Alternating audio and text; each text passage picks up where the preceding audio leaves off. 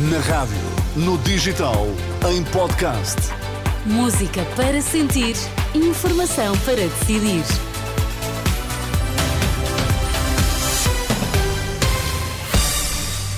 Vai conhecer os títulos desta edição do meio-dia. Alunos envolvidos na agressão sexual a menino de 11 anos, suspensos três dias. Camionistas portugueses reprogramam viagens devido a protesto de agricultores em França. Notícias ao meio-dia na Renascença com Vítor Mesquita.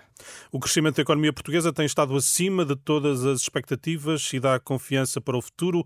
É a reação do Ministro da Economia depois de o Instituto Nacional de Estatística ter revelado que o PIB português cresceu 2,3% no ano passado e evitou a recessão no último trimestre do ano. Em entrevista à agência Luz, António Costa Silva diz que Portugal está sempre a desmentir as projeções mais pessimistas.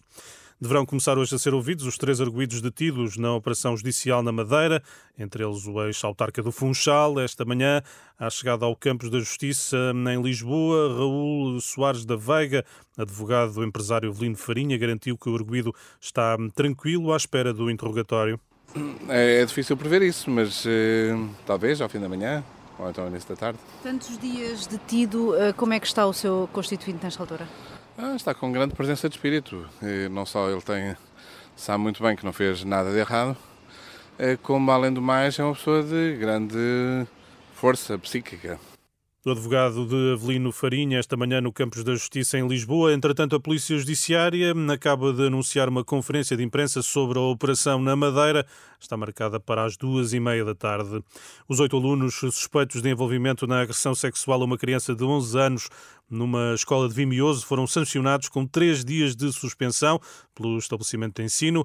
É o que avança esta manhã o Jornal de Notícias. O caso está sob investigação do Ministério Público, que aguarda o resultado das perícias à criança no Instituto de Medicina Legal. Os agricultores franceses continuam esta terça-feira a bloquear as principais autoestradas que servem Paris. O protesto está a obrigar os camionistas portugueses a reprogramarem as deslocações. As estradas cortadas já levaram a atrasos de mais de 12 horas na entrega de mercadorias. É o que revela a Renascença uh, Gregório Pouseiro metem aqueles rolos de, de, palha no meio da estrada a fazer os bloqueios e depois nós somos obrigados a fazer ali desvios por aldeias muito pequenininhas, que às vezes nem o caminhão mal passa lá e atrapalha ali porque temos de dar ali vários quilómetros de, de, diferença dentro da rota, atrasamos ali horas e horas e... Isso implica atrasos um nas né? entregas? Implica, implica. Eu esta semana a ida para cima, oh, sensivelmente aí com os bloqueios todos que eu apanhei, deve ter perdido aí, volta daí 12 ou 13 horas, de certeza. O motorista Gregório Pouseiro, em entrevista à jornalista Maria João Costa. Os deputados espanhóis votam ao início da tarde a lei da amnistia para os separatistas da Catalunha. A medida faz parte do acordo de governação entre PSOE e os partidos catalães pró-independência.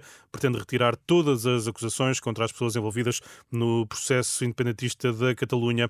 O correspondente da Renascença em Espanha, Manuel eh, Pereira Ramos, sublinha que os independentistas vão pressionar no sentido da amnistia ser alargada a crimes de terrorismo. Ainda assim é esperada a aprovação da lei por maioria absoluta. É uma maioria que está a favor e votará a favor, portanto só votarão contra o Partido Popular e Vox e em princípio não haverá problema para que seja aprovado. No entanto, os independentistas catalães eh, continuam nestes momentos e provavelmente durante todo durante o dia até o último até o último momento antes da votação a pressionar para que a lei seja modificada no sentido de que desapareçam uh, os condicionalismos que, que, a lei previa em relação ao terrorismo e à traição ao Estado, de forma a que Carlos Puigdemont, que está, que está refugiado na Bélgica, fique o mais protegido possível e não possa ser acusado de terrorismo. Manuel Pereira Ramos, a Renascença em Espanha. Obrigado, Vitor. Meio-dia e sete minutos está sempre tudo em permanente atualização em rr.pt.